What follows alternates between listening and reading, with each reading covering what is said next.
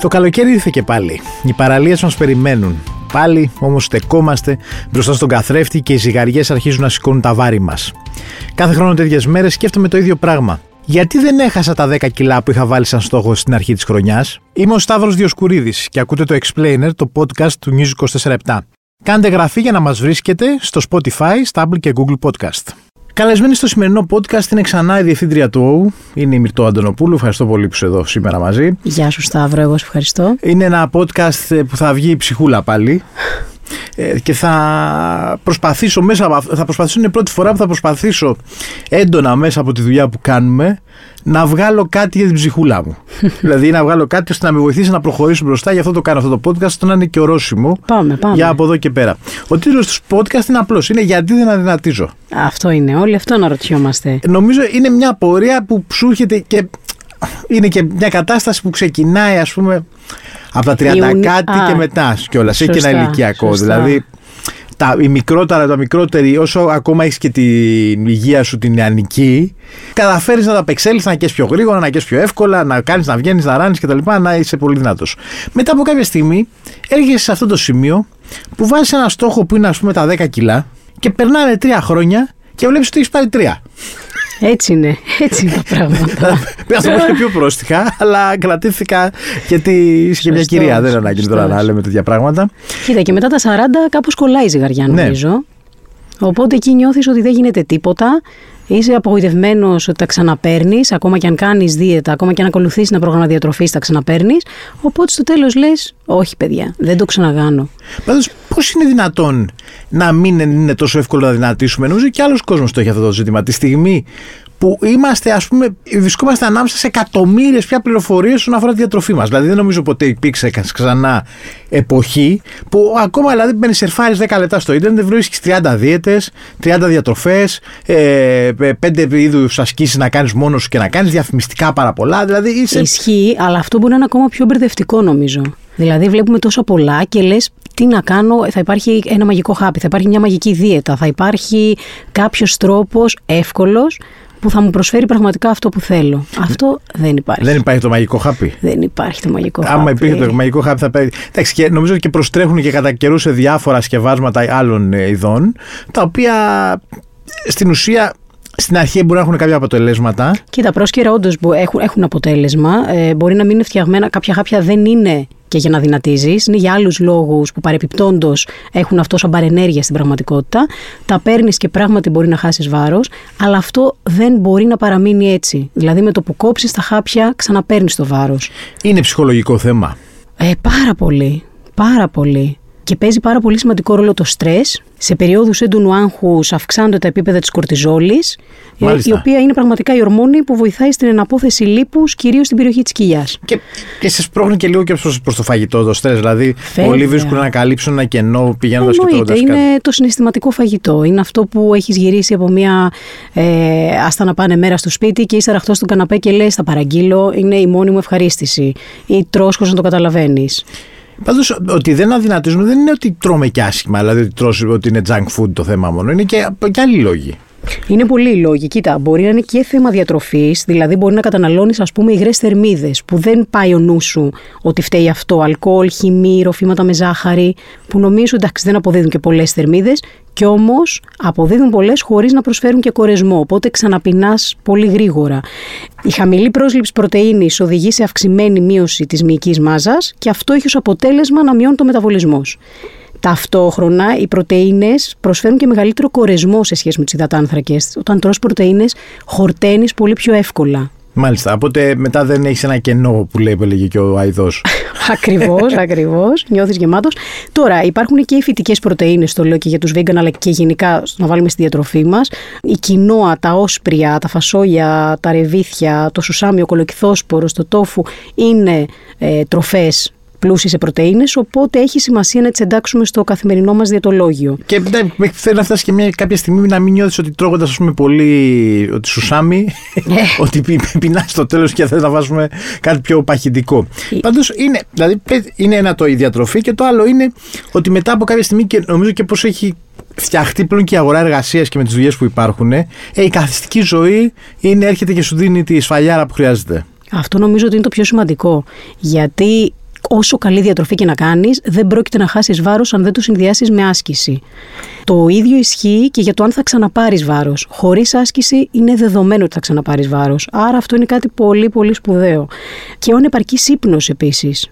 μας κάνει δηλαδή να ότι αν κοιμόμαστε παθαίνουμε. καλά... Μμμ. Γιατί πι- πι- ξυπνάμε και πεινάμε. μέσα Κοίτα στο να σπίτι δεις, μας; έχει φανεί από έρευνες ότι άτομα που κοιμούνται λιγότερο από 7 ώρες, που δεν ξέρω ποιοι κοιμούνται πάνω από 7 ώρες, ε, έχουν αυξημένο κίνδυνο εμφάνισης παχυσαρκίας. Αυτό που συμβαίνει ότι κατά τη διάρκεια του ύπνου παράγονται ορμόνες που ρυθμίζουν την όρεξη, είναι η γκρελίνη και η λεπτίνη. Και επίσης, όταν δεν κοιμόμαστε καλά, έχουμε και περισσότερη όρεξη. Θεωρείς ότι έχουμε σωστή ενημέρωση για την παχυσαρκία; Ω, αυτό είναι ένα πολύ μεγάλο θέμα. Πολύ μεγάλο θέμα. Δηλαδή, ακόμα και σε επίπεδο σχολικό τα παιδιά ή και σε, ακόμα και σε επίπεδο διατροφής των παιδιών, ε, ε, να υπάρχει κάποιος που να λέει στους γονείς και πέντε πράγματα να κάνουν. εγώ θα σου μιλήσω από την προσωπική μου εμπειρία. Ναι. Έχω δύο παιδιά. Η μεγάλη μου η κόρη πηγαίνει στο δημοτικό. Έτυχε στο σχολείο της να μην υπάρχει κηλικείο, το οποίο θα ήταν ακόμα χειρότερο. Αλλά και έτσι, στην πρώτη δημοτικού, όταν πήγε πρώτη δημοτικού, ήταν σοκαριστικό. Μας, ε, μα- μας έδωσε συγχαρητήρια η δασκάλα που έπαιρνε σπιτικό φαγητό. Τα παιδιά παίρνουν κρουασάν, σοκολάτα ε, συσκευασμένο, ε, chips ε, συσκευασμένα. Δεν το διανοείσαι, αλλά είναι έτσι στην καθημερινότητα. Δεν είναι στο πάρτι, είναι στην καθημερινότητα. Πηγαίνεις έτσι στο σχολείο. Στο δημοτικό, ναι, θυμάμαι και εγώ ένα κηλικείο, ήταν η κυρία Διονυσία μέσα. Αχ, και, εμείς φτιάχνε- τρώγαμε το τετράγωνο. το Και φτιάχνε τρώγατε. κάτι σάντουιτς τα οποία είχαν ένα ζαμπόν μέσα ασύλληπτο. Όχι, η αλήθεια είναι αυτή ότι δεν υπάρχει καμία, καμία ενημέρωση στα, στα σχολεία. Καθόλου. Και εντάξει, υπάρχει και όλη αυτή η κατανάλωση διαφορών αναψυκτικών, όλα αυτή η τάση κτλ. Ε, Παρ' όλα αυτά, έχεις εσύ, ας πούμε, σκεφτεί ποτέ, έρχεται και σου λέω, σε παίρνω ένα τηλέφωνο και σου λέω, Ρε Σιμρτό, βοήθησε με να κάνω μια δίαιτα. Ποιες ήταν οι συμβουλές που θα μου λύγες; Λοιπόν, κοίτα, το σημαντικό είναι ότι δεν υπάρχει μαγική λύση. Δυστυχώς, όλοι ψάχνουμε πραγματικά αυτή τη δίαιτα που θα μας λύσει μιας τα εβδομάδας. χέρια της μιας εβδομάδας ή αυτό το χάπι, την ένεση, δεν ξέρω εγώ τι που θα, ε, με, με το οποίο δεν θα παχαίνουμε. Είναι μια, είναι μια δια- διαδικασία που δεν σταματάει ποτέ στην ουσία. Κοίτα, Κάπως. δεν σταματάει προτε- ποτέ. Ε, εμένα δεν μου αρέσει και η λέξη δίαιτα. Δηλαδή, θεωρώ ότι είναι τελείως λανθασμένη. Δίαιτα ε, είναι κάτι που μπορείς να κάνεις για ένα πολύ σύντομο χρονικό διάστημα και στη συνέχεια κάπως θα πρέπει να ξαναμπεί σε μια λογική. Αν θες κάπως να είσαι χαρούμενος και λογικός και να αντέχεις την καθημερινότητα. Οπότε στην πραγματικότητα είναι να αλλάξεις τις διατροφικές σου συνήθειες και να έχεις ένα διατροφικό πρόγραμμα, πώς να το πω, μια, κάποιες συνήθειες, να εντάξει στην καθημερινότητά σου κάποιες καλές συνήθειες. Καταρχάς, Αυτό. να, να τρως σωστές ώρες. Ναι, είναι και οι ώρες πολύ. Ναι, αυτό που λένε, ας πούμε, τώρα είναι της μόδας η δίαιτα fasting, Όπου; η διαλυματική νηστεία.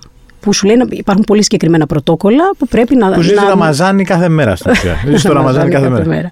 Ισχύει. Στην πραγματικότητα όμως, αν το πάμε πιο ουσιαστικά, είναι αυτό που έκαναν παλιά. Δηλαδή πηγαίνεις με τους βιολογικούς ρυθμούς του σώματος. Όταν δει ο ήλιος, κοιμάσαι. Μάλιστα. Οπότε ξέρεις, αυτό που τρώμε εμείς μέχρι τις 12 το βράδυ, κάπως δεν είναι λογικό. Τώρα, στην πραγματικότητα, αυτό που σου έλεγα πριν, είναι ότι δεν χρειάζεται. Αυτό που κάνουμε στη δίαιτα είναι ότι λέμε ε, τέρμα από Δευτέρα, τελειώσαν ναι. όλα, Καλά, από το- από το αλλάζω, Δευτέρα. αλλάζω το ψυγείο, τα κάνω όλα. Το από το Δευτέρα το έχουμε πει. Είναι πόσες κάθε, φορές. κάθε Παρασκευή το από, το από το Δευτέρα ξεκινάει. Ισχύει. Οπότε, αυτό που κάνουμε αλλάζοντας τελείως τη διατροφή μας, έχει, έχει ένα αποτέλεσμα να αντιστεκόμαστε στην αλλαγή. Να κουραζόμαστε πολύ γρήγορα και τελικά να εγκαταλείπουμε την προσπάθεια. Μάλιστα. Άρα το πηγαίνουμε λαου-λαου. Δηλαδή είναι σημαντικό, το λένε και οι διατολόγοι, να βάζουμε στόχο να αλλάξουμε μόνο μία διατροφική συνήθεια. Α το κάνουμε για λίγες μέρες αυτό, μια εβδομάδα, ρε παιδί μου, να πούμε ότι θα, για παράδειγμα, ε, αν δεν τρως φρούτα, προσπάθησε να τρως ένα φρούτο την ημέρα. Μπορείς να κάνεις smoothie αν δεν σου αρέσουν τα φρούτα, μπορείς να αντικαταστήσεις ένα καφέ μέσα στη μέρα με κάποιο φρέσκο χυμό, μπορείς να καταναλώσεις αποξηραμένα φρούτα μαζί με ξηρούς καρπούς. Τελειώνει αυτό. Αυτό Πας πώς θα στη το- δεύτερη. Ε, εσύ, μη- το πώς θα το κάνουμε, όταν έρχεστε εσείς στα site όλα Ναι, ναι. ευεξία και μας πυροβολάτε με αυτά τα άρθρα, πώς να χάσει 10 κιλά σε τρεις μήνες. Όπα, όπα, Ότι ο όπα, ένας το δεν είναι έτσι. άνθρωπος ήταν, πήγε κοίτα που έγινε, πώς έγινε κτλ. Δεν μας έχετε και εμάς λίγο στην πίεση, στους κακομίδε. Λοιπόν, λοιπόν στο, στο λέμε τα ακριβώς αντίθετα. απενοχοποιούμε στα πάντα. Ε, τώρα θυμάμαι ένα θέμα που είχε γράψει μια συνάδελφος πρόσφατα που έλεγε γιατί μισώ τη δίαιτα και εξηγεί ότι η ίδια δεν θέλει να κάνει δίαιτα. Είναι πάρα πολύ ευχαριστημένη με αυτό που είναι. Άρα Κατάλαβες, η λέξη δίαιτα κιόλας για μας δεν υπάρχει. Είναι η απώλεια βάρους, είναι η διατήρηση ενός φυσιο... ενός βάρους που είναι OK για το δικό μας σωματότυπο. Ναι, έγραφε και μια πρόσφατα μία στον Guardian ένα άρθρο που λέει Παρατήστε με με τις δίαιτες ότι αυτό που θέλω να κάνω είναι όπως και να είμαι, να είμαι υγιής. Δηλαδή το ζήτημα πλέον είναι ότι να, χω, να βάλουμε μια διαχωριστική γραμμή όσον αφορά το σώμα μας, το, το σημείο το οποίο ας πούμε αρχίσουμε γιατί δεν έχουμε την υγεία μας. Ναι, δεν καλή. Εννοείται. Εννοείται. Επίσης και η άλλη πλευρά είναι ε, εξόχως προβληματική. Δηλαδή το να είσαι στην τζίτα όλη την ώρα, να μετράς θερμίδες, ε, να κοιτάς τα μενούς στο εστιατόριο. Δεν θέλει πειθαρχία όμως κάποια. Κάποια πειθαρχία θέλει όπως όλα τα πράγματα στη ζωή. Δηλαδή, πώς να το πω, είναι, ε, ε, παίρνεις κάποιες καλές συνήθειες. Για παράδειγμα, λέμε ότι υπάρχουν καλά και κακά τρόφιμα. Δεν ισχύει αυτό. Δεν μπορούμε να χωρίσουμε τα τρόφιμα σε καλά και κακά. Άρα βγάζω τα κακά από τη διατροφή μου. Οι υδατάνθρακες είναι ένα από αυτά το οποίο βομβαρδίζεται και λένε κόψε τους υδατάνθρακες και θα δυνατήσεις. Το μπέργκερ με μπέικον, ε, διπλό τυρί, ε, πορτομπέλο, μανιτάρι, ροκφόρ και αυγό μέσα. Ε, κράτα το πορτομπέλο. Τι εννοείς; Εντάξει, δεν, στα καλά. δεν πάει στα καλά τρόφιμα, δηλαδή. Δεν πάει στα καλά, αλλά χρειάζεται και αυτό, κατάλαβες. Το Σάββατο βράδυ που θα είσαι κάπως και θα θες να το φας, θα το φας απενοχοποιημένα. Θα βάλεις λίγο Βασίλη Παπακοσταντίνου, βράδυ Σαββάτου και θα φας ένα τεράστιο Αυτό όμως, όταν είναι κάθε βράδυ και γυρνάς εξαντλημένος από τη δουλειά, είναι πρόβλημα. Ναι. Αν όμως στην καθημερινότητα είχες την άσκηση, είχες ένα περπάτημα και ένιωθες μεγαλύτερη ευεξία, δεν θα το είχες ανάγκη Να σου πω κάτι, γιατί είναι σημαντικό αυτό. Στις δουλειές δεν θα έπρεπε να νομοθετηθεί κάπως ναι, ότι οι εργα... δηλαδή πλέον, πλέον ότι οι εργαζόμενοι πρέπει να έχουν ένα γραφείο, ένα υπολογιστή, ξέρω εγώ, μια ασφάλεια, ε, δεν ξέρω εγώ τι άλλα ε, ε παροχές υπάρχουν.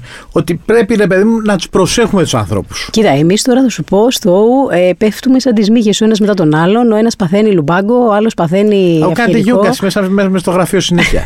ναι, ναι. Τώρα πήραμε μπάλα πιλάτες, χοροπηδάμε πάνω όσοι καθόμαστε να γράψουμε. Ε, ε, θα έπρεπε, ναι.